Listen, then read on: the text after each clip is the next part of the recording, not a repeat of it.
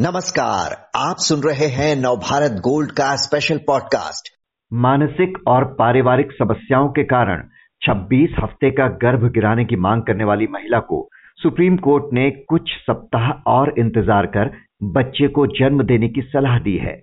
Court ने कहा कि जब गर्भपात के लिए कानून में तय मियाद पूरी हो चुकी है और गर्भ में बच्चा स्वस्थ है तो परिवार के चाहने से उसकी धड़कन बंद कर देना सही नहीं। किस मामले पर कोर्ट ने यह अहम टिप्पणी की? जानने के लिए बात करते हैं नवभारत टाइम्स के असिस्टेंट एडिटर राजेश चौधरी से, जो कानूनी मामले कवर करते हैं। राजेश जी, थोड़ा विस्तार से बताएँ कि ये पूरा मसला है क्या? देखिए, पिछले हफ़्ते ये मामला सुप्रीम कोर्ट के सामने आया था और एक महिला जो शादीशुदा है और दो बच्चों की माँ है, उसकी तरफ़ से अर्जी दाखिल की गई थी कि 24 हफ़्ते से ज़्यादा की उसकी प्रेगनेंसी है। और उसकी प्रेगनेंसी को टर्मिनेट करने के लिए उसने गुहार लगाई थी।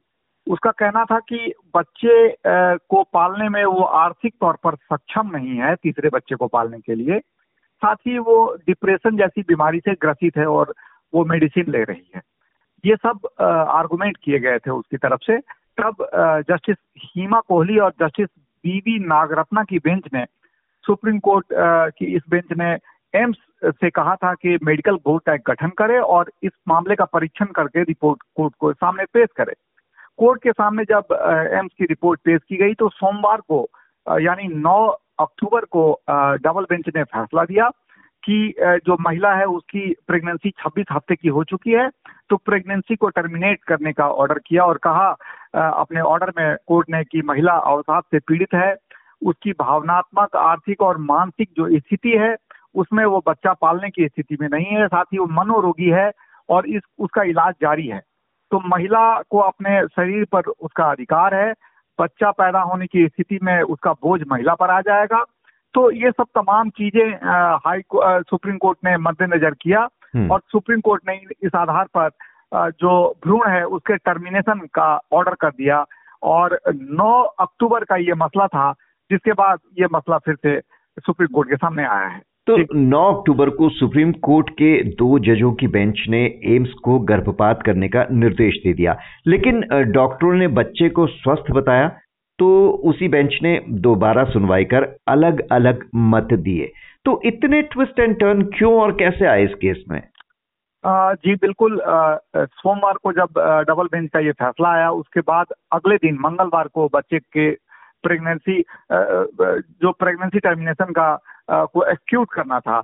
लेकिन तभी एम्स की तरफ़ से जो डॉक्टरों की टीम है उसकी रिपोर्ट लेकर केंद्र सरकार के additional solicitor general Aishwarya Bhati पेश हुई चीफ जस्टिस की कोर्ट में मंगलवार को। और शाम चार बजे अर्जेंट मेंशनिंग की गई और कहा गया कि जो नई रिपोर्ट है, उसमें ये बताया जा रहा है कि भ्रूण ज़िंदा पैदा हो सकता है, इसकी प्रबल संभावना है। और ऐसे में प्रेगनेंसी टर्मिनेशन का जो ऑर्डर किया गया है उसे वापस लिया जाए तब चीफ जस्टिस ने इस मामले में जो ऑर्डर था उसको होल्ड करने के लिए कहा यानी कि टर्मिनेशन को रोका और कहा कि जो जिस बेंच ने ये मामला आ, आ, में फैसला दिया है उस वो बेंच बुधवार को दोबारा सुनेगा। उसके बाद ये मामला दोबारा बुधवार को जस्टिस हीमा कोहली और बीवी नागर नागरत्ना की बेंच के सामने फिर से आया। और तब जब बेंच ने सुना तो बेंच काफ़ी नाराज़गी भी ज़ाहिर की कि एम्स ने जब पहली रिपोर्ट दी, दो दिन पहले दी तो वो उतना स्पष्ट क्यों नहीं था? पिछली रिपोर्ट की अस्पष्टता को पर नाराज़गी ज़ाहिर की और कहा कि रिपोर्ट सरल और स्पष्ट होना चाहिए था।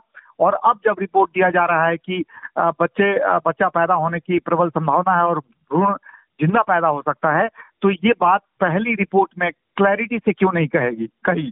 और साथ ही कहा कि क्या ऐसा कोई कोर्ट कह सकता है कि भ्रूण की ज़िंदगी को खत्म कर दिया जाए? कोर्ट ने कहा कि ऐसी मनसा कभी कोर्ट की नहीं हो सकती। और ये सब बातें करने के बाद आखिर में, लेकिन जो नई रिपोर्ट आई एम्स की, उसके मद्देनजर दोनों जजों के मत में अंतर आ गया। जस्टिस हिमा कोहली ने कहा कि जो नई रिपोर्ट आई है, उसके बाद न्यायिक चेतना यही कहती है कि प्रेगनेंसी टर्मिनेशन की इजाज़त नहीं दी जा सकती। लेकिन जस्टिस नागरत्ना अपने पुराने फैसले पर कायम रही। उन्होंने कहा कि जो माँ की जो की जो स्वायत्ता है उसकी जो मानसिक स्थिति है उसको सर्वोच्चता दी जाएगी और पुराने ऑर्डर में दखल देने की का कोई कारण नहीं है। और हम्म। उन्होंने कहा कि मैं उस पुराने ऑर्डर पे कायम हूँ। उसके बाद दोनों जजों में चूँकि ओपिनियन में डिफरेंसेज आ गए इसलिए ये मामला दोबारा से चीफ जस्टिस को रेफर किया गया ताकि लार्जर बेंच को ये मामला सौंपा जा सके। उसके बाद ये मामला फिर से चीफ जस्टिस के बेंच में आ गया और चीफ हम्म। जस्टिस के बेंच में फिर से गुरुवार को सुनवाई हुई। अब जब मामले की सुनवाई चीफ जस्टिस की अगुवाई वाली लार्जर बेंच में पहुँची है तो कोर्ट ने काफ़ी महत्वपूर्ण टिप्पणी कर बच्चे को जन्म देने की सलाह दी है। साथ ही ये सवाल भी उठाया कि आखिर इतना लेट उन्हें ये एहसास क्यों हुआ एक महिला को कि उनकी मानसिक स्थिति ठीक नहीं है? तो क्या अहम बातें उठी इस सुनवाई के दौरान?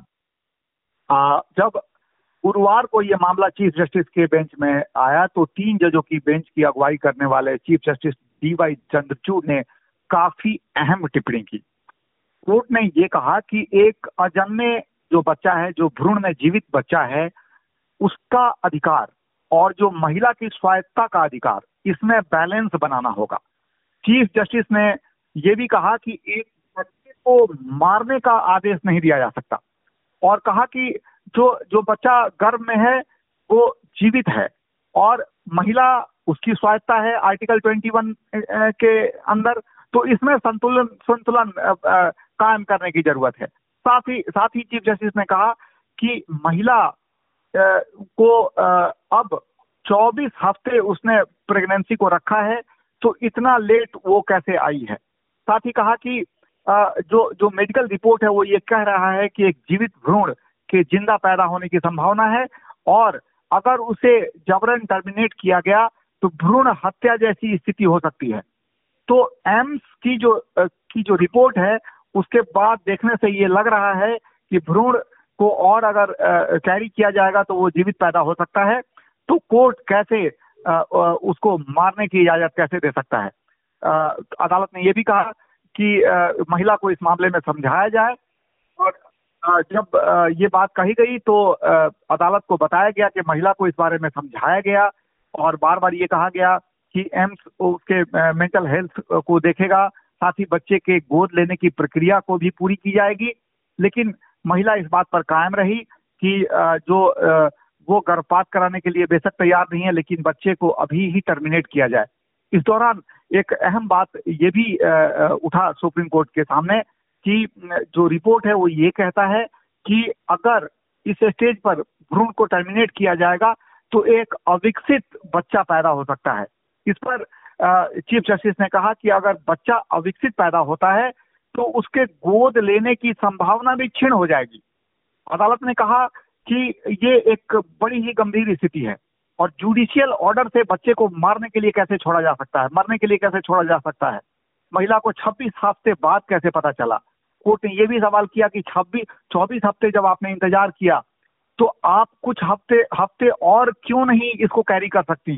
कुछ हफ़्ते अगर आप इसको कैरी करेंगी तो बच्चा स्वस्थ पैदा होने की संभावना बढ़ जाएगी।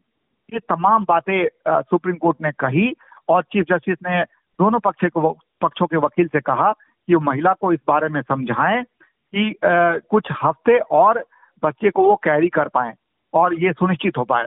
और फिर सुनवाई शुक्रवार के लिए, साढ़े दस बजे के लिए रख दी गई है।